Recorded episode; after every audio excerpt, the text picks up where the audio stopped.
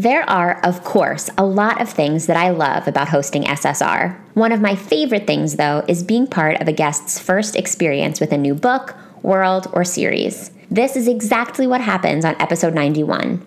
That's right, listeners. We are all along for the ride as my guest reads her first ever Babysitters Club book. We aren't talking about just any Babysitters Club book either.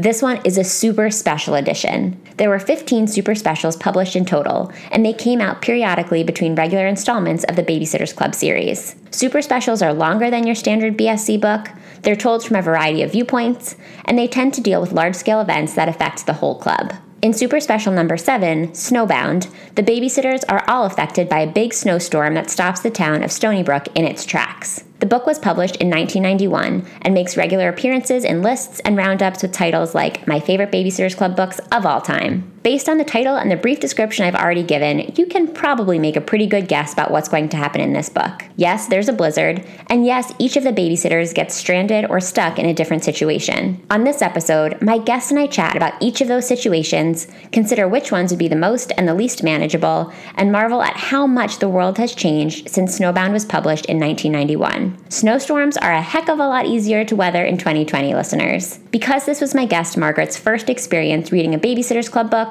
we also have some more general discussions about the series and, of course, about the babysitters themselves. Margaret Willison is a librarian, writer, and podcaster. You can follow her at Mrs. Friday Next on nearly all platforms, but she says Twitter is where she really shines. If you love what you hear from her on this episode, and I have a feeling you will, check out her culture newsletter, Two Bossy Dames, and her TV podcast, Appointment Television. Links to all of that good stuff are available in the show notes for this episode at www.ssrpodcast.com slash listen slash episode 91. There are plenty of other things to check out at www.ssrpodcast.com, so I would encourage you to take a look if you haven't been there in a while. You'll find links to the resources and book recommendations my guests and I share about in each episode, along with my weekly blog posts, our SSR swag, and a support button that you can click to learn more about becoming part of the Patreon community. Patrons contribute a few dollars every month to help the podcast keep going strong, and they get some very cool rewards in return. You can support SSR on Patreon for as little as $1 per month,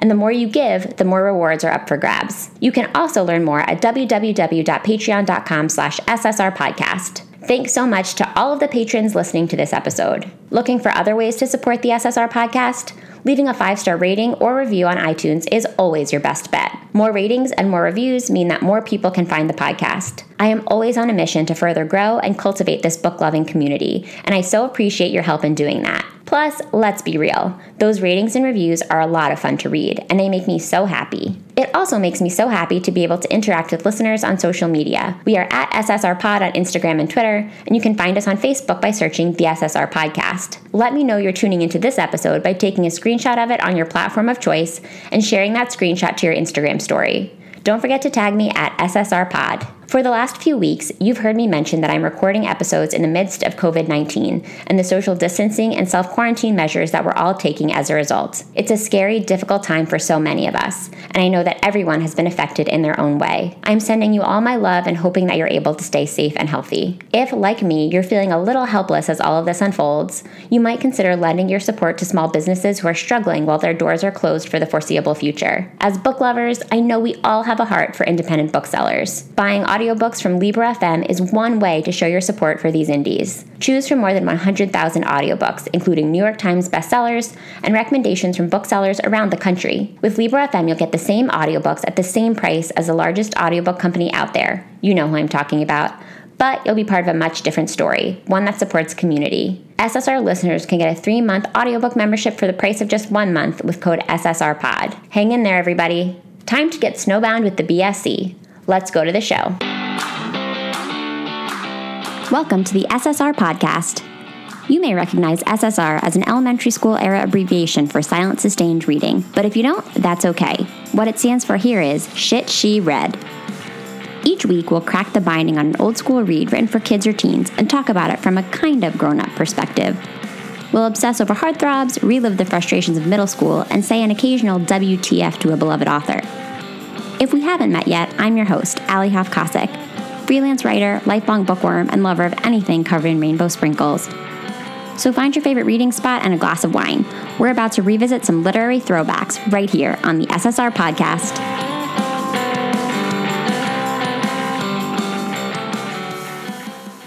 Hi, Margaret. Welcome to SSR. Hi, Alli. Thank you so much for having me. It's a Babysitter's Club day. It's a Sunday morning. It's the Sunday morning of daylight savings. So I'm a little mm-hmm. sleepy. I also had a friend's 30th birthday last night. So if my voice is like a little tired, everybody, I'm sorry. But there's really no better way to combat that sleepy feeling than to talk about a Babysitter's Club.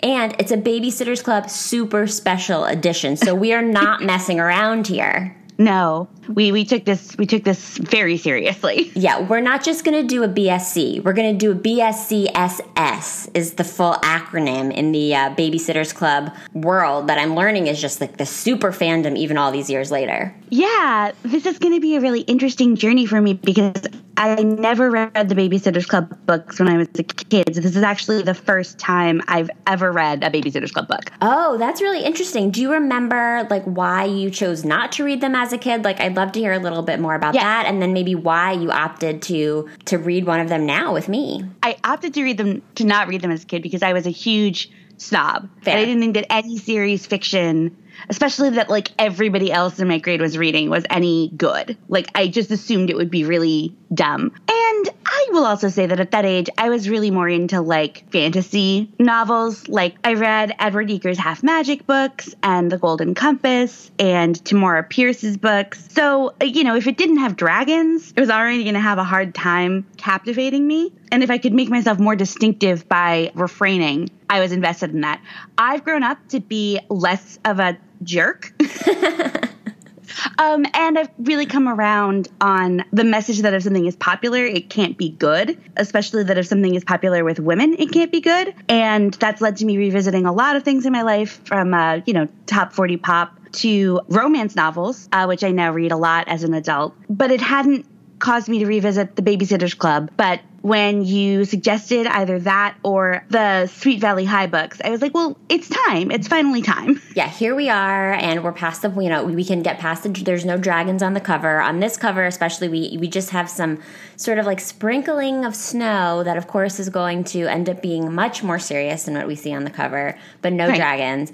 And I'm so glad that you decided to have this first experience with me. I'd love to know what your first impression was as you were getting into it. This is a really cool conversation because I think you're the first person that I've read a Babysitters Club book with for the podcast that's coming to the series for the first time. So I'm like really eager to know what your first impressions were. Did you know anything about the series yeah. before you started? Okay. I watched um there was like a movie adaptation uh in I don't know 1996 or 1997 and yeah. that I watched with Larissa Oleynik and other people. Yes. And like, you know, I live in the world. Right. I know what the babysitters club is. I've I've read the memes on the internet and I can sort of infer from them, you know, what it means to be Claudia Kishi or what it means to be Mary Anne Spier. Right. I think one of the most impressive things that I came away from this with is how unproblematic most of it was. You know, like this is a 30 year old book or thereabouts, right? Yeah, this and book in particular was published in 1991, but it was after the series had already been going for years and years. So this book has yeah. really has legs and has a long lifespan. Yeah, and it just like already at the outset, you know, you have diversity in the group of girls that are being presented. You have uh, thoughtful takes on how that diversity impacts them. I'm not going to say that it's like woke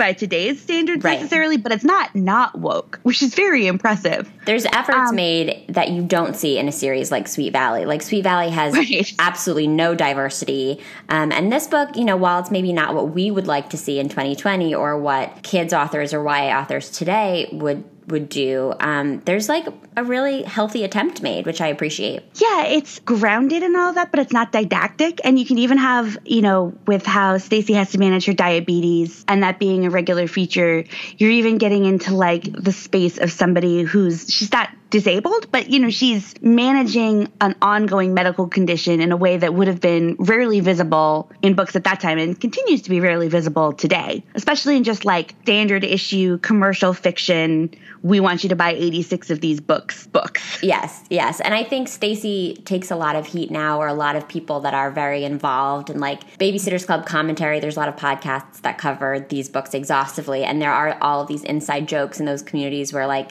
Stacey's kind of only defining characteristic is that she's the one with diabetes, which I think is Sure. true to a point. But at least that's here. Like, at least we're getting a character who, as you said, is dealing with something that's different than all of her friends, and she's handling it for the most part pretty well, I think. Yeah, you, this book, you know, is a big is a big growing moment for her where she's stranded in a in a car and and can reassure her single mom that uh that she does in fact carry her insulin pack with her everywhere. And I would say she has another top line quality which is being uh, very fashionable because they end up stuck in the snow because she insists on driving to the fancy mall to get a perm done. Your girl's got to have a perm. I mean, what are you going to do at the dance if you don't have a perm in 1991? Exactly. I mean just hang your head in shame, I think. I agree. And what's great is the issue isn't even she won't have a perm. The issue is she'll either have a perm from the fancy mall or she'll have to get a perm from the Right. inferior Stoneybrook hairdresser. Right. That would be so embarrassing. We would never let Stacey go out in public like that. Absolutely not. um, I did like Stacey has imbibed some of the garbage messaging about makeup, where she's just like, the real goal is to have your makeup look like you're not wearing any, and like have your perm look like you don't have a perm, and that is even harder and more expensive. Yeah, I like the way like she described that. She was like, I know this is going to sound weird and crazy. Yeah.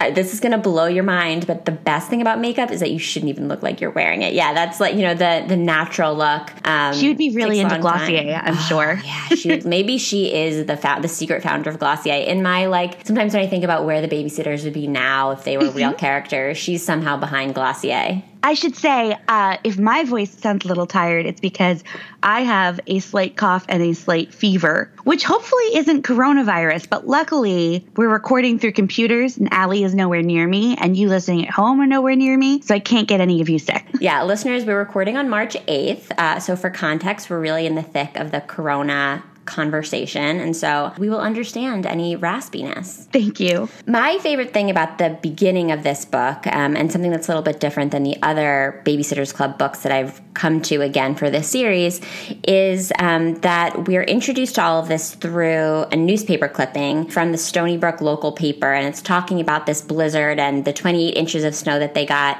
And Kristy, in all of her enterprising ways, writes to the editor of the paper. And excuse any page turning listeners, but I did want to just go ahead and read um, the letter that Kristy writes because I think it's so cute. And um, for those who don't know, my day job is as a journalist and an editor. Um, and so I just love Kristy for writing this. She writes Dear Mrs. Tan, Hi, my name is Kristy Thomas. Well, I guess you already knew that from the return address. I am 13 years old and I'm an eighth grader at Stoneybrook Middle School. I am writing you to find out if you're interested in an article on that blizzard we had last week. The article you published in your newspaper after the storm was very informative, but it didn't tell what happened to people during the blizzard. My friends and I had lots of adventures and different experiences. One of my friends even got stranded in a car and almost froze to death. Some funny things happened too. I like the transition there, or the lack thereof. My friends and I are very close, and we share our lives with each other. So after the blizzard, we each wrote down how we weathered the storm. Get it? Weathered the storm? Haha. Um, anyway, then we passed our stories around so we could read them. The stories are fascinating. Really, I'm not bragging. So I thought other people might want to read them too. If you would like to print a young people's account of the blizzard, just let me know. I will be happy to edit my friends' stories and make them into an article. It can be however long you want. I won't hold any rights to the story, but I would appreciate it if you would print by Kristy Thomas under the big headline that reads Snowbound. Yours sincerely, Kristy Thomas. P.S. If you want to pay me, I wouldn't mind. How much do reporters earn? I won't be too picky. P.P.S. Do you have any children? If so, I know a good babysitting service. There's so many things I like about this. So, first of all, I feel like Kristy Thomas is a little bit ahead of her time on like the 24 hour news cycle and the fact that, like, in 2020, if there was a huge blizzard, not only would you get the story about the blizzard itself, but in all of the different TV news and Twitter, like all the different content that we're seeing after a single news event, you would get an angle of every single person that had been affected by it. You would have every personal story. You would have Yeah, a kid talking have, like, about Bob it. Legend and Chrissy Teigen's Twitter reactions. Right, you get the whole thing. So I love, first of all, that Kristy is like very ahead of her time on like what the people actually want to read after a blizzard. so Yep. true, right? She also is very enterprising, as always. She's such an entrepreneur. I love that she she's like, I'm happy to edit them. Like, here's all the content, but you let me know how I can help. I like that she's asking upfront how much money she's going to earn. Um, she's like trying to negotiate it. And she's even, as like, you know, a little side note at the end, saying, like, oh, also, like, I have this other business um, and I'd love to help you. So I, I just love Kristy. And I know that there's been a lot of conversation more recently with the Babysitters Club being this early feminist um, series and sort of all of the wonderful messages about being independent, starting businesses, being entrepreneurs that this series kicked off for kids all of these years ago. And I think that even in that single letter, we get a real taste of that. Yeah, it is really impressive in that respect. Also, it's just, it gives you a sense of how different our understanding of like at what age people are capable has become because like i don't think 13 year olds are understood to be like quite as like i didn't start babysitting i think until i was a little older than that 14 and i certainly wouldn't have been left alone overnight with many children right? Unless I was like 16, 17. And here, the babysitter's older kids are maybe 14 and their junior members are 11, which I, I, think is just like it's it's interesting to sort of see how that's changed over time. I think that's a really interesting observation and something that I was thinking about a lot as I was reading. As you mentioned, there's there are a few babysitters actually that are staying overnight with their charges in this book. Um, two of them because it was planned and one of them it was sort of like a last minute thing because of the snow. And i had moments where i was like this seems really unrealistic. Like is it irresponsible of these parents to leave their multiple yeah. children with a 13 year old but to your point maybe it's just a change in how we perceive kids at different ages today. I do think maybe there's a shift in like the maturity of your average 13 year olds, maybe. Um, but I went back and forth on that throughout the book. I certainly would not have felt comfortable staying with little kids when I was 13 and definitely not 11. I mean, these 11 year olds have a lot of responsibility too. Yeah, they really do. It's pretty impressive in that respect. I think one of the other things that really struck me as I was reading this is how much of the book is exposition. Mm-hmm. Right? Especially given that presumably if you're reading, you know, the super special number seven, like you've read all of the regular books and the previous six super specials. So, like, were you a Babysitter's Club reader when you were a kid? I didn't read the series straight through, but I definitely uh-huh. read whichever ones were on the shelf. Like if there was a Babysitter's Club book available to read, I read it. I wouldn't say that I was like a real devoted fan, but I read I read pretty much anything I could get my hands on as a kid. And so and this was a series that sort of made the cut at different periods of my life. How did you respond to the exposition dumps? And I also get the impression that they tended to be like almost word for word the same. It, it reminds me of um like I I watched The Bachelor. Yes. And like as you go into ad break, he'll be like totally. coming up on The Bachelor, and they'll be like these things are happening.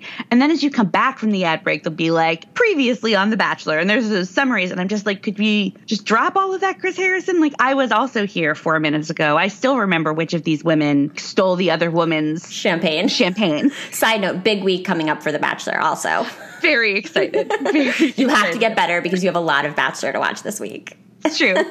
many, many hours. Yeah. I mean, I think I wasn't really phased by it as a kid because I, I think that that was like the format expected in a lot of these series. The same thing happens in Sweet Valley, where like in every installment, of the series, there's like a few paragraphs in the first chapter that say like Jessica is the wild twin, Elizabeth is the calm smart twin, um, and in the Babysitters Club, every single time you get a lot of information about like which babysitter is which and like how old everybody is and sort of what everybody's defining quality is as the series goes on and there are more babysitters added because in the first book there's only four. There's four founding members. Dawn comes in later, or no, maybe Stacey comes in later. I, I lose track, but in Dawn the beginning, definitely comes in later because they right. talk about her moving to Stoneybrook from right. California. Yeah, but there are all these other characters, and Mallory and Jessi certainly haven't been brought in as junior members until later on. So as the series builds and they have boyfriends and more complex family structures and all of these other things, that exposition gets increasingly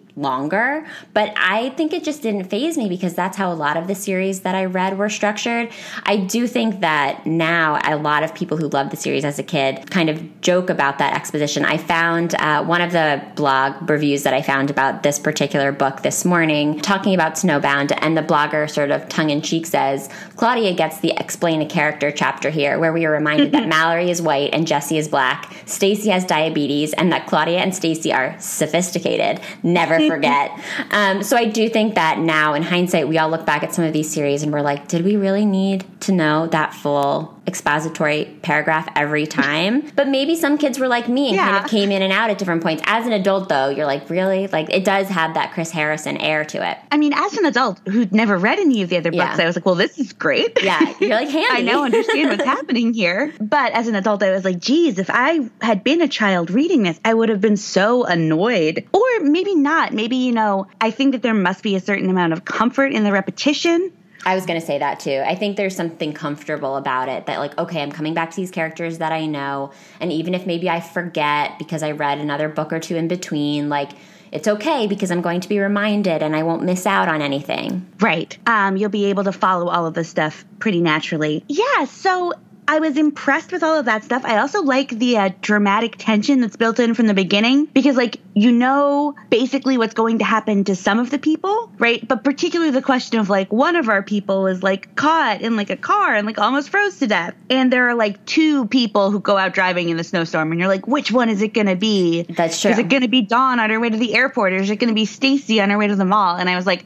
probably Stacey because at the beginning of Stacey getting in the car, her mom was like, are you wearing, like, enough clothing for 20 28 degree weather. Right. Have you Stacey's like, enough? No, but I look cute. Right. Shut mom. Like, like, obviously, Stacey is going to be the one who uh, gets caught in the snowstorm because she has a lesson to learn and she needs to learn to be a little nicer to her mom and they need to have a bonding moment if you ask me so why don't we go through each babysitter because they all are kind of on their own special journeys here in this book. I did want to note quickly that one, one of the reasons that you chose this particular book is because I sent you a link to this article in Book Riot um, that lists the this particular journalist's top 21 Babysitters Club books, a definitive, objective, unbiased guide. And I just wanted to share what she had to say about this book, uh, sort of to set up the conversation that we're going to have. She says, hands down, my favorite super special. I love every single subplot in this getting stranded in the middle of nowhere and being rescued by a stranger, being stranded overnight at the airport, babysitting all the Pikes for two nights and running out of food,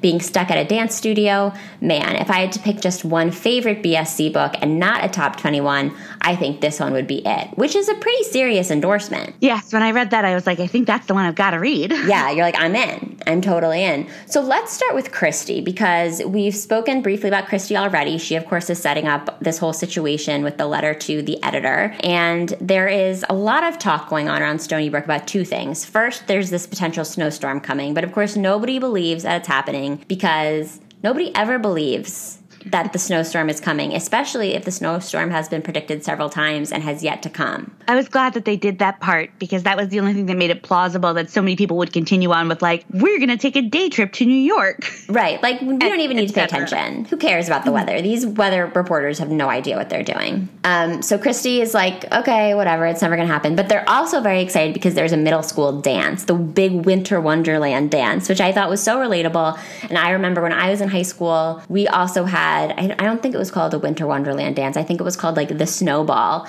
And it was always in February. And I think every year there was panic, whether it was founded or not that like oh what if it snows for snowball like we're gonna be screwed and then everything's ruined and so that whole storyline really resonated with me and my high school self mm-hmm. i also like that um, Stoneybrook middle school is regularly represented by the words like sms yeah. So it's like, oh, it's like it's a text messaging system. Right, which like is really SMS what we needed. Snowball. We needed that in this book also. I was looking for the SMS text messaging system. That would have come in handy yeah. for a lot of these characters. So Kristy's subplot is sort of tame. She happens to have a free afternoon, which she rarely has. They've decided to cancel the babysitters club meeting for Wednesday. So she invites her. He's not really her boyfriend, or she's like not ready to call him her boyfriend. But like, let's be real, he's her boyfriend. Yeah, Bart. 100% her boyfriend. But she's being very, very weird about it, which I guess is kind of appropriate if you're that age, maybe. Yeah, I think so. I remember having that feeling, except I was like much older when I was having those feelings. I was like 16 and was like, I don't think he's my boyfriend. I'm so uncomfortable. I also remember having feelings like I would have been very uncomfortable discussing at 14, you know, like whether I was dating or not with my parents. But you know, that's why I wouldn't invite my boyfriend over to the house. Very silly. You got to think it through a little bit more, Kristy. Like either you should feel uncomfortable about the fact that you have this person who's maybe your boyfriend and then therefore not invite him over for dinner or just like be chill about it. Pick a lane. Either way is fine. Just pick a lane. Right. Your siblings are only teasing you because it works. Right. They wouldn't care if you didn't care. Exactly. One of my favorite things about Kristy's relationship with Bart, though, is that one of the primary reasons that they seem to like have feelings for each other is that they both like hanging out with younger kids. Like they bonded over coaching, like youth sports. Like everything is about babysitting in this world. We only like boys that like to babysit. We love being around small children, and that's I mean that's something that I always am looking for in this book. These books, especially because I've read a few of them now over the last few years, is like how many times are the authors going to put these girls in situations where they have to even babysit unexpectedly. And so that that happens a lot in this book too. so Kristy invites Bart over and they're going to have dinner and watch movies. And one of the things that I liked format wise about the book is that we sort of have, as always, there's like different entries and different chapters told from the perspective of each babysitter. And the way that the book is structured is that like each babysitter comes to a key realization kind of at the same point. So we get one chapter um, from each babysitter's perspective perspective in which the snow begins. And then we get one chapter from each babysitter's perspective in which the phone lines go out and the electric, you know, the power goes down, all of those things. So I like that we kind of get to check in with each babysitter at all of these key moments. I think that works really well and it builds the yeah. tension, as you mentioned. So for Kristy, you know, she has Bart come over, and as you mentioned, we were talking about like her siblings are making fun of her and it's super uncomfortable. And um, she has dinner with her boyfriend and her family. And it's like, I don't know. I think we've all kind of been there to some extent, whether it's a boyfriend or a new friend, where you just feel super self conscious about your family and you're like, I 100%. I don't even want to be part of this. And then. Bart decides that he can't go home because when the snow starts, it's too dangerous. Like he can't walk home, even though Stoneybrook appears to be a very small town. Real so, mixed messages on that front. yeah, exactly. But Kristy's dilemma in this snowstorm is that Bart has to crash at her house, and she suddenly is faced with the reality of what happens when a potential love interest has to see you in the morning, like without makeup. The irony is that like Kristy doesn't wear makeup anyway. Like that's kind of the beauty of Kristy is that like she doesn't really think about how she looks. She kind of has that quote unquote tomboy persona throughout the series. And I love that like all of a sudden, just because it's morning, she's like, wait, I have to change. I mean, it makes me kind of sad for her because the beautiful thing about Kristy is that generally she doesn't focus on these things or fixate on these things. But I did think that it was sort of silly from an adult perspective that, like, all of a sudden she's like, well, I just woke up, so everything has to be different now. yeah. What did you think about her storyline? I mean, as I said, one of the things that struck me is just like, how ill adept she was at handling the discomfort that she felt around her boyfriend, but then sort of how self inflicted that uncom- discomfort was. And I thought that it was sort of funny that you have that trajectory where she goes from defining herself as a tomboy to like panicking and applying all of this makeup before uh, her boyfriend wakes up. But I think that that's honestly very plausible. Like, I think that that's a really normal arc where, you know, you sort of go from being a young person who's like not particularly aware of your appearance to being like, oh no, like now I'm a girl and like I have to know how to do this thing to my hair. I have to know how to use mascara. I have to know how to use blush, all of that kind of stuff. And just like that awareness of your appearance that comes upon you at a certain age, I think it's an interesting look at that dynamic. But yeah, I also just thought that Bart was like super great and chill. I just didn't know, I didn't know why she was so worried. So worried. And I love that she like spent all of this time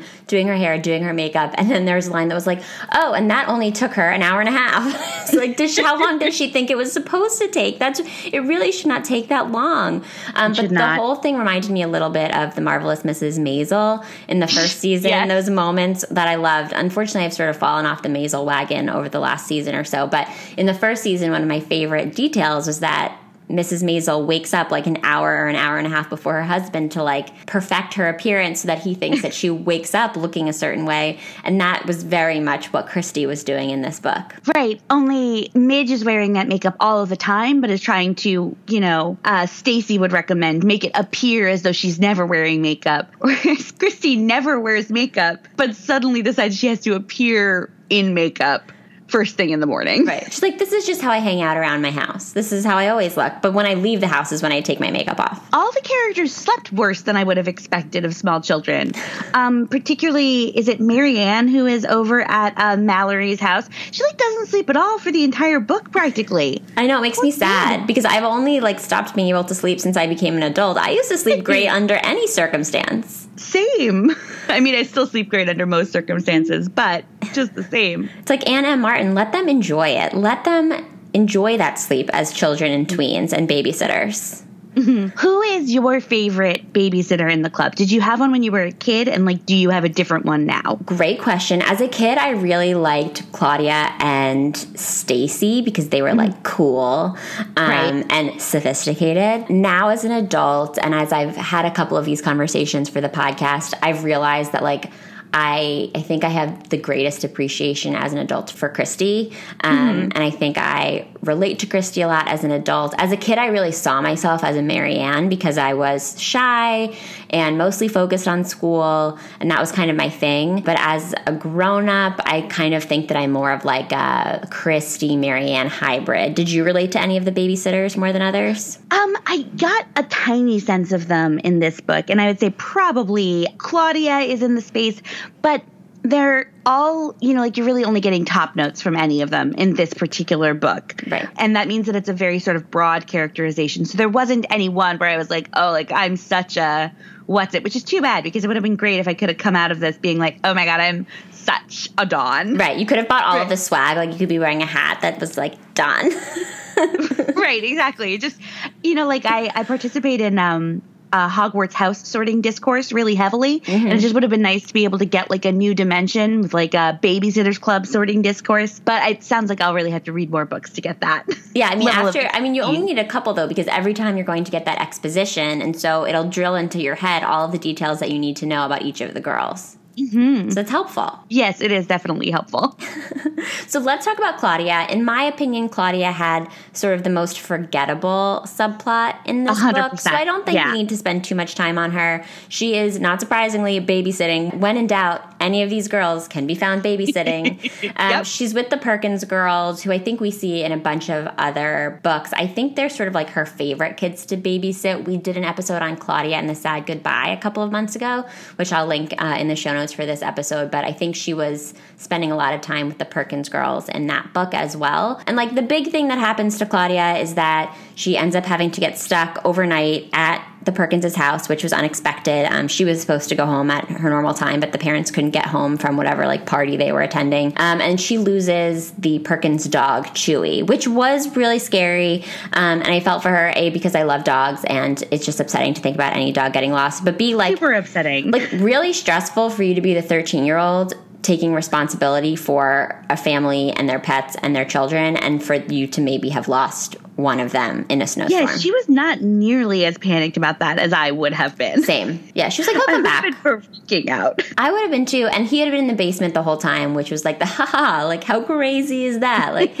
um, that was kind of the punchline. But yeah, I don't really have that much to say about her. Um, her dad comes to check in on them, which was kind of cute. Um, again, like really inconsistent throughout this book about like who's able to travel within the bounds of Stoneybrook and who's not. Um, her dad right, seems like, to have been able. By what methods? Yeah, by what methods? Methods. Her dad seems to have been able to come over quite easily, but like, where were Mr. and Mrs. Perkins and why couldn't they come home? Um, but yeah, she was fine. They found the dog. Everything was okay. Mallory and Mary Anne were also babysitting, but they had some more zany adventures. Mallory's family is really big. That's kind of one of her defining characteristics. And because she's only 11, when her parents go out of town for the night to go to New York City, she's not allowed to stay home with her siblings by herself. They're like, oh, you know, we need a 13 year old. Like, 11 is much too young, but a 13 year old can handle this responsibility for the night. Can look after our seven children. Can you imagine? I couldn't do that no. now. I cannot imagine. I wouldn't have been. I wouldn't have felt qualified to do that at like Eddie.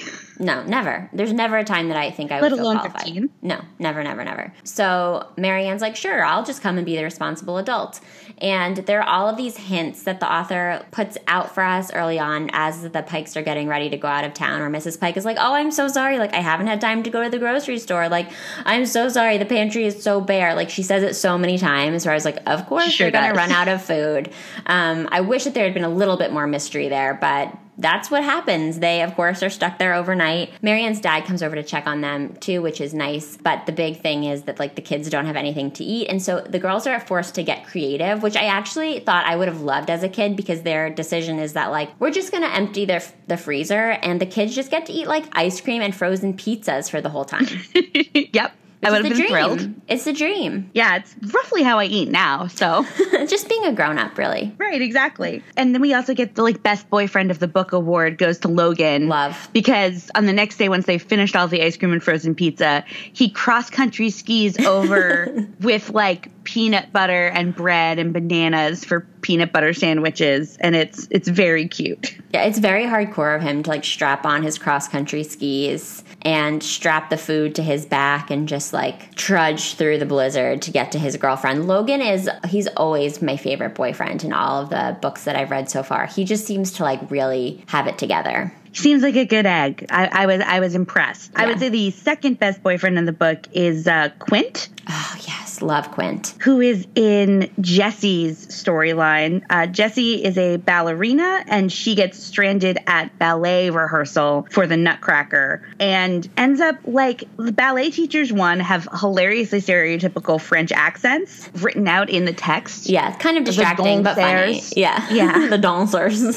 but also seem to be like for educators of children extremely ill-equipped to actually deal with children in any respect. One hundred percent. So this like 11 year old ballerina takes on responsibility for looking after all of the children who get stranded at the dance studio, which is wild. Well, because of above all else, she is a babysitter. I mean, right. Even if she is a dancer, she's primarily a babysitter, so she will always jump into action. One of the things I liked best about that was because was that while Jessi was like comforting the kids who are upset that they can't reach their parents and they're like stressed that they have to stay overnight at the dance school, Jessi's handling it and like calming them down and hanging out with them. And there's one line where she's like, Where are the older kids? Like they're in the other room, like gossiping and like eating pizza. And it was like so judgmental that Jessi was yeah. like the 11 year old who can't even get over the fact that the other older kids who are probably older than she is, like can't be bothered to babysit and spend time with the little kids. I know. They're just really, they have a calling.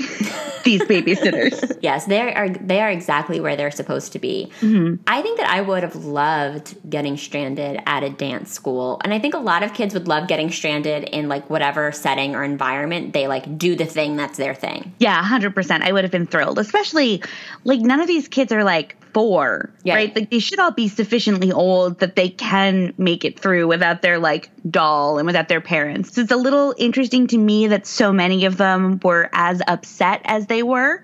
And I would say that Jessi had caused to be more upset than she was because her big sort of like additional factor is that her like boyfriend from New York, Quint, who I think did they meet him in another super special? Yeah, we're actually covering that super special. When this episode drops, it will be dropping, I think, in two weeks. So, in two weeks, we're talking about New York, New York, which is another super special. And I'm assuming that that's where Jessi and Quint meet. It does seem likely. Um, but he is also a dancer or a dancer, depending, you know, on on how you would pronounce it yourselves. And as far as she knows, he's like stranded at the train station because his train arrives right in the middle of this blizzard where like no cars can get anywhere. And she can't get a hold of anybody because the telephones go out. So she's being very chill about it. I was pretty impressed. And then he just like shows up at the dance studio because she had the presence of mind to be like, oh, nobody will be able to get out in this snowstorm.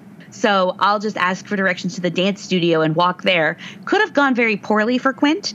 If yeah. he's a dancer, he doesn't have a lot of body fat to keep him warm, I imagine. True. But it worked out. He made it to the dance studio, and then he's there to help her put all of the small children to bed with no assistance from the dance teachers. Because he too has natural babysitting talent, which is part of why they are probably going to have a beautiful love story. Mm-hmm. Absolutely.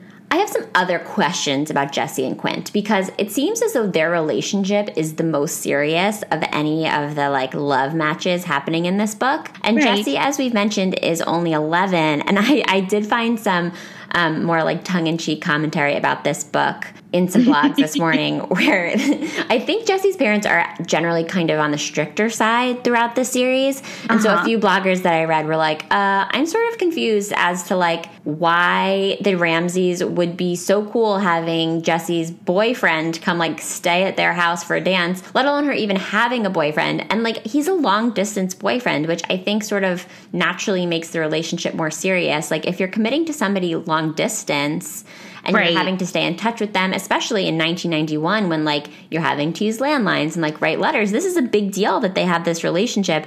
And yes, he's like a pretty great boyfriend, but it seemed like a little serious for being 11. I, I don't want to like very serious for being 11. Yeah, I don't want to be but, all like puritanical about it, but it seemed a little intense. Maybe that's why her parents aren't taking it especially seriously because they are so young, so that it's just like they're friends with like a slight crush angle. True. Right, more than, you know, they're actually a couple. True. Yeah, they're just like they're about to be friend zoned, they just don't know it yet. yes, exactly, exactly. I also liked this sort of quiet subplot that was going on with Quint being a dancer or a dancer. Um, and Jessi refers to it a few times because Quint is a student at Juilliard, which is a really big deal. He's a full time student there, and he had to try out, obviously, to be admitted to that program. Um, and she mentions a couple of times that he had been teased a lot in his old school for being um, a little boy who was passionate about ballet dancing. Um, and it comes up a few times throughout the book, which I thought was really interesting. Again, in 1991, I guess there are parts of that that sort of fit with a lot of the pop culture that was going on at that time. Like the negative side of it tracks with a lot of um, what you would have seen or read at that time. But the fact that yes, Quint is being teased for it, but he's also sort of disregarding it and going ahead and following his passion, I thought was really cool. And I like that Jessi was attracted to that part of him. Me too. Me too. Um, I find that one of the most tiresome things I encounter in like adult women, even today, is that they can be like impatient when their partners or when they're encountering men or suspicious when they encounter men who like aren't in a toxically masculine way afraid of everything feminine. And i'm like just don't don't engage. Don't don't buy that line. Like stuff that's made for women is fantastic. Right exactly like, of course of course it's a good thing that these guys like it. And that's one reason this relates back to one of my foundational beliefs which is i really just think that all first children should be girl children. Oh interesting. Um, tell me more because I feel like the narratives that we have in place for like how first children, um, like what responsibilities they have and what kind of ambitions they should have, like when you add those to our cultural narratives around men, mm. like it's a really big burden for anyone to carry. Um, they're just like all of these expectations, and men already have all of these expectations for like professional and material achievement heaped on them, and then like all of this stuff about how stoic you're supposed to be and look look after the smaller kids, et cetera, et cetera. And with women, you know, like if you're your family's great hope, that's actually kind of great. Like it means that you get to have a singular focus for ambition and stuff like that. But the other thing is, is I think it's really good for the kids in the younger family because there is, like I say, this cultural derision towards things that are made for women. But I think there's also a social cultural admiration for anything your older sibling is into. Like you just tend to think the stuff your older siblings are into are really cool. And so a lot of the men that I found as adults who are really broad minded about enjoying whatever they enjoy, regardless of sort of who the audience for it is supposed to be, are men who grew up with big sisters who like liked the stuff that their big sisters liked and thought their big sister cool. And so they never bought that whole line that, you know, everything a woman likes is by nature garbage. Oh, and therefore, that's fascinating. I like that theory. Should be girl children. Thank you. Uh, thank you for sharing. Obviously, I have an older brother, and he's wonderful, and I think he turned out great. Uh, and I am the younger and the young guest, and like I think it worked out okay for me. So if the birth order is different in either your family of origin or the family you're building yourself, I'm sure your kids will still be fine. Right, no shade at all. This is just no Margaret's shade. foundational belief of how maybe things could work in an even more perfect universe just if we get to the point of designing these things, I just think it's something we should all consider. Everybody just like food for thought. Just take it as food for thought. Frozen right. pizza and ice cream for thought if we're in the context of Mallory and Mary Anne's babysitting adventure. Exactly, exactly. So let's talk a little bit about Dawn. We're kind of going into like the increasingly more stressful situations. Mm-hmm. Dawn is going to the airport with her mom to pick up her little brother Jeff, who's flying in from California for the holidays. And for some reason, for the first like half of the book, I forgot that Jeff was actually young younger. I thought he was Dawn's older brother, and so there was all of this commentary about how Jeff suddenly had this like travel anxiety. And I was like, dude, aren't you like an older teenager? Not no judgment, but just the way that they were talking about it, I was sort of confused. And then luckily one of the illustrations set me straight because it was very clear that Jeff is like a young child. And Dawn and her mom are on the way to the airport, and of course they're talking about the storm and is it going to divert the the flights and is Jeff going to be more afraid? And again, we're we're in 1991. There's not a lot of like up to the minute information about flights, so when they get to the airport, they really don't know what to expect in terms of Jeff's arrival time, and they end up stuck in the airport overnight. Um, and his flight has gone to DC instead, so they're going to have to wait for him to come until the morning. Again, I actually think it kind of would have been fun to be stuck in the airport overnight with my mom. I would have gone nuts in Hudson Booksellers. I would have gone ham. It would have been great. So much candy, so many magazines, so many crosswords. I would have bought all the paperback books. Absolutely. Absolutely the same. Uh, this was one of the ones where I was like, the children in this book, particularly since like Stacey and Dawn, they're like real mean to their moms while they're driving the cars. And it's like, chill out. Your mom right. is trying to drive in a blizzard. Like, calm down. Yeah, my mom Be would not have allowed this. This would not have no. gone well in my relationship with my mom. She it, There would have been a zero tolerance policy for backseat driving driving, sassing in a storm, all of it would not have worked. Absolutely.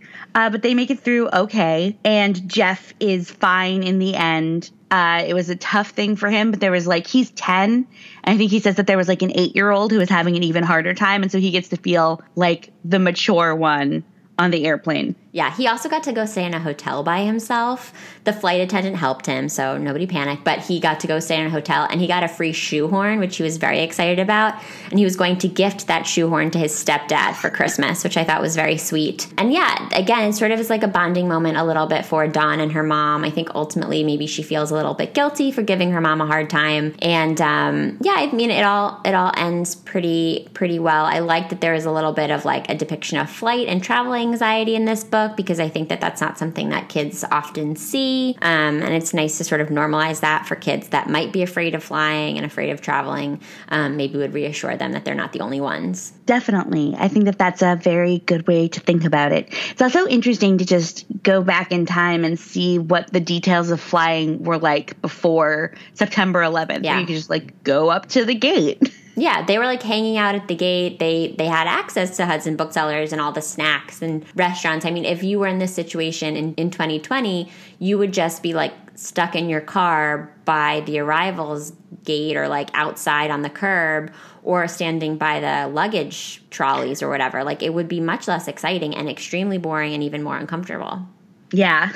So, good thing that uh, air travel was less draconian back then. It is crazy to think about the fact that you used to be able to just like walk right in and like wait for your people at the gate. That's yeah. crazy. I forget about that. And it's also crazy, like, how acclimated we've become to how terrible it is now and like what ridiculous expectations are. I was traveling to Europe this summer and like here we have you can only bring things of a certain size, but beyond that, there's not a limitation. So it has to be under 3.5 ounces, many sort of 3.5 ounces things as you want to. There they have that, but you have to fit them all into like a one liter Ziploc. Oh yeah. So I had to throw away a ton of my a ton of my skin stuff, and it was just like I don't know, guys. People who want to do bad things will probably still manage to do bad things. And it's always the nicest skin stuff and like the best perfume that you have to throw away when you just always wrong always. place, wrong time, like wrong perfume. So let's talk about Stacey. As you mentioned, Margaret, there's kind of this building tension throughout the the book about like who's going to have it the worst and who's going to be in the most dangerous situation. And spoiler alert, it's Stacey. She had to go get the perm at the fancy mall because she wanted to look her best because she's sophisticated. And when they're coming home, the snow started, and her mom decides that they should take the back roads, which seems like a bad idea. I mean, not Very to say that idea. highway is like safer. I guess they did see a truck almost get in a really big accident, and so that's probably that sealed the deal for her. But like back roads generally, like not the right call in a snowstorm. She probably should have no. just like pulled over into the shoulder of the highway. I don't want to tell her how to drive because that's what Stacey was doing and it wasn't right. but that's what I would have done. A hundred percent. Or tried to turn back, baby. Right. Go to the fancy mall. You could go back. Right, exactly. Yeah. Go to the food court, go buy some stuff, get another perm. But instead, she goes on the back roads, and obviously that ends up being the wrong move and they have to pull over to the side of the road and they have no idea where they are. Um, they run out of gas. Like everything that can go wrong does go wrong. And of course, Stacey having diabetes, there's these additional concerns because she needs to make sure that she keeps her blood sugar up and she's now run out of snacks. I actually had a few people send me DMs when I posted that I was reading this book for the podcast who were mm. like, I've been so haunted by this book since I was a teenager that I have never not kept snacks in my car. well, I mean that's that's a good thing to be haunted by. Like if this book convinces you to be more prepared in in an accident uh, or when you're stranded like that's a great thing they would have been much happier if they'd had one of those like heat reflecting blanket thingies oh yeah so smart that would have been a much better call than the very mm-hmm. they just didn't have a lot going on um, it was scary and then you know stacey's mom just like leans on the horn for a while and like thinks that that's going to fix it. And in the end, their only option is to go with this guy who's come and like knocked on the window of the car. And for me, it's like, this is a little bit of stranger danger. Like, not sure if, if this is a great idea, but what else are they going to do? And that's again, like the tension that's building is Stacey's nervous about whether or not her mom's going to talk to this guy. But in the end, he ends up being really nice. And he even has a baby. He has mm-hmm. a baby for Stacey to hold. And so that means that we can trust him. Right. Nobody untrustworthy has babies. Yeah, but he takes them to his house house. I wasn't sure how to pronounce his name. I think like Mr. Scavone or Chavone. Yeah, it's something in that ballpark. I also do not know how to pronounce it. And they have this beautiful house. It's right before Christmas time and it's like all lit up. And this is the first Christmas that Stacey and her mom are going to be spending together since her parents got divorced. So seeing the Scavone's house all lit up and decorated kind of inspires them to like have a traditional Christmas again. Um, and the Scavone's take really good care of them. I will say that like for all of the peril that Stacey and her mom seemed to be in while they were waiting to be rescued from the car, once they get to the house, it's like kind of dull. I mean, it's really nice. Yep. I would have liked to actually see more of what was going on with them, but sure. there was such tension building that I would have liked there to be like a little bit more of a reward in some way at the end. It was a little bit unsatisfying. I agree with your assessment there. It was a little unsatisfying. It's just like you develop all of that tension and that's not like the most plausible way for it to be resolved. Like if her car is stuck, like how is his car getting through all of the snow? How are they getting from her car to their house? You know, like no plows have come through, et cetera, et cetera. But, you know, I guess they just kind of wanted to have that high tension there and it boiled along for the whole book. And then they just wanted to end the book. They just she just needed it to be over. She had so many threads, she just needed to get them all tied. And Definitely. throughout the book, like all of the babysitters are are getting increasingly nervous because they're not sure where Stacey is. That's the other tension that's building is that a lot of the other girls have been able to get in communication with each other and they're not sure where Stacey is. So even though we know as readers that Stacey is okay and safe in the home of the Scavonis, the other girls are a little bit nervous. So that was kind of sweet to like see how much they love their friend and they really are like kind of trying to stay in touch with each other and like they're really investigating where they could be, which I liked and again is like the hallmark of this series, which is that these girls really do love each other and they're always trying to have each other's backs and trying to just like make sure that if there's anything they can do for the others, they're doing it. So I liked that that was sort mm-hmm. of happening back home in Stoneybrook. Yeah, I feel like they could have put a little more effort into it. Yes. But, you know, right at the point where they figure out that Stacey and her mom probably aren't home and therefore might be stranded somewhere. That's also when the phones go down. So I let them off the hook for not notifying authorities that, like, hey, there are people stranded out there. Yeah. Maybe. The overarching thing about this book that I just kept coming back to again and again is like, what a different world they were living in in 1991 compared to our world now. The lack of cell phones and what that means for these people in this situation it's mind boggling. Like all yeah. of the things that I was like, oh, this would have been fixed by a cell phone. This would have been fixed by texting. This would have been fixed by GPS.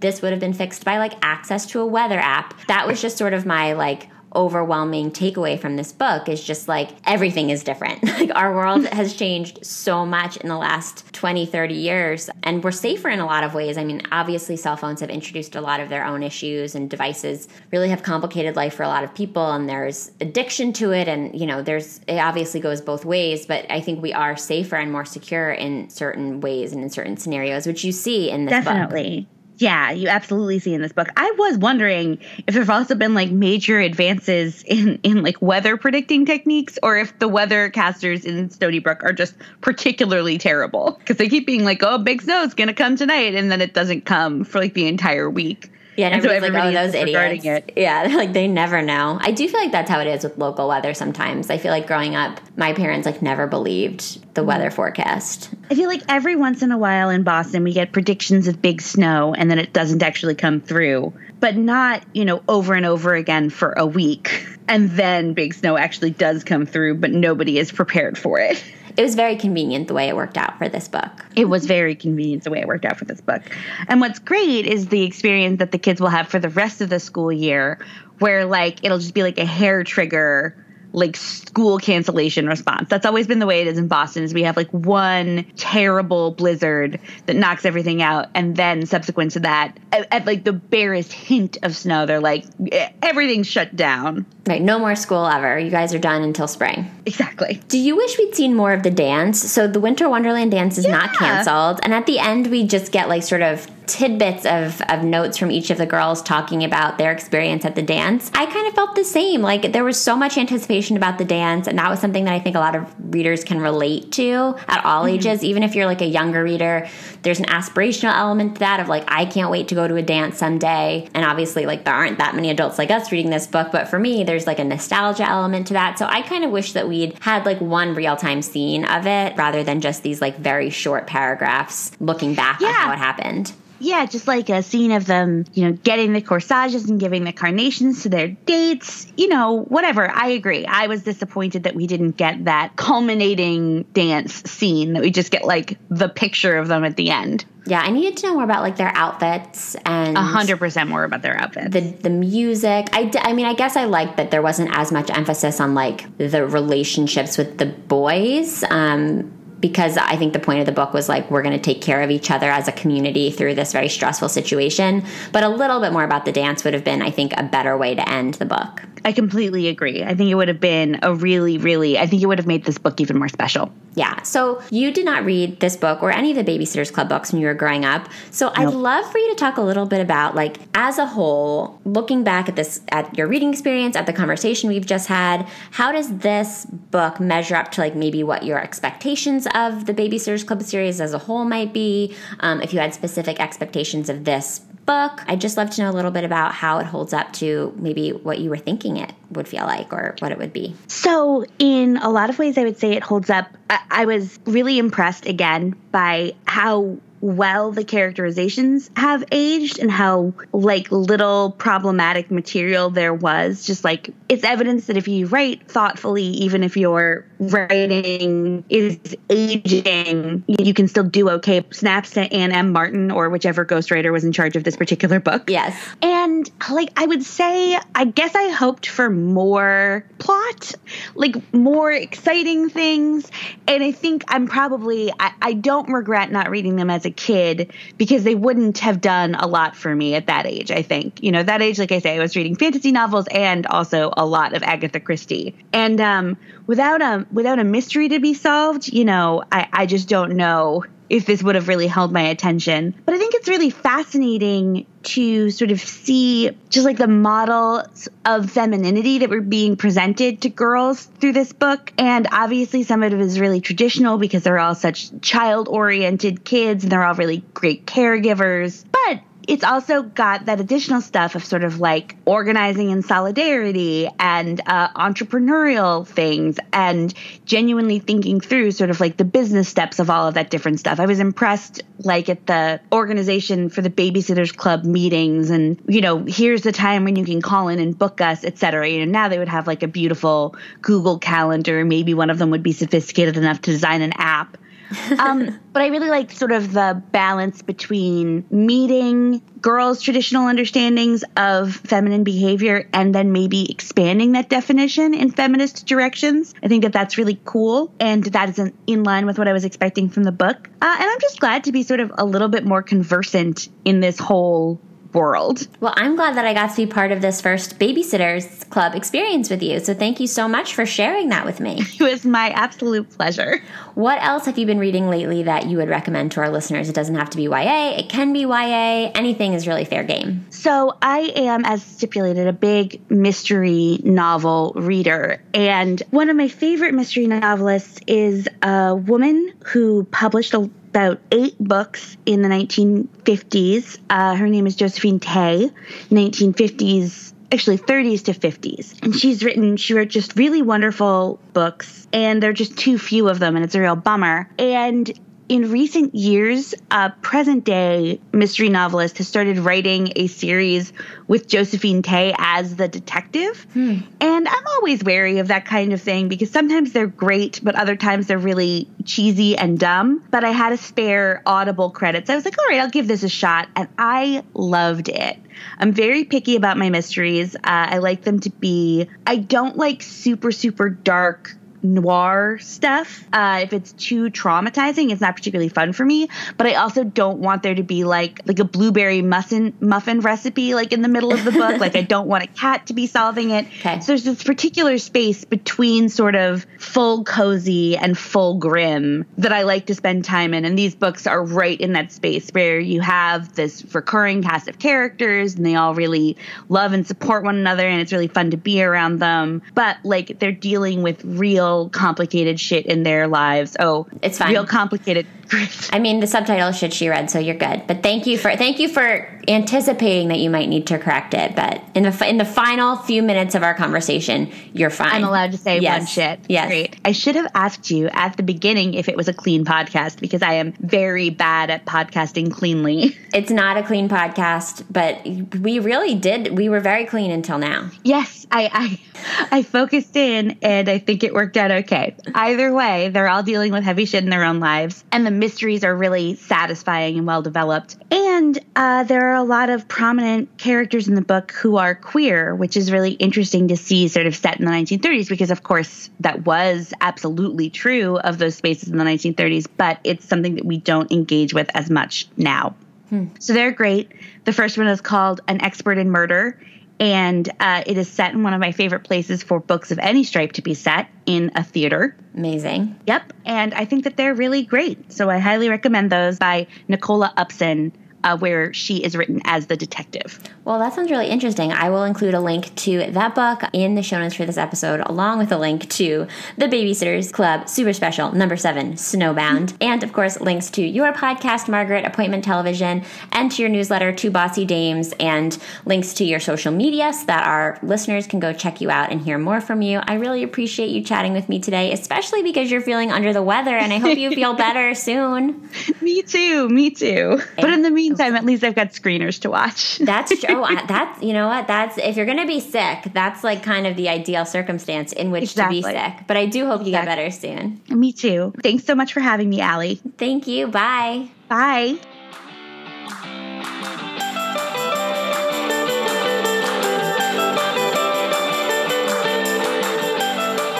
Thanks so much for listening to the SSR podcast. Check out our website at www.ssrpodcast.com for show notes and other information. And be sure to connect with us on social media for updates on upcoming episodes, behind the scenes inside scoop, and some good old fashioned book talk. Find us at SSR Pod on Instagram and Twitter, and search SSR Podcast on Facebook to join the group. To reach out directly, you can send me an email at hellossrpod at gmail.com. If you're loving the show, it would mean so much if you could subscribe, leave a five star review, and share your thoughts with a comment. And don't forget to tell your friends too. In the meantime, happy reading. I'll see you next time on the SSR Podcast.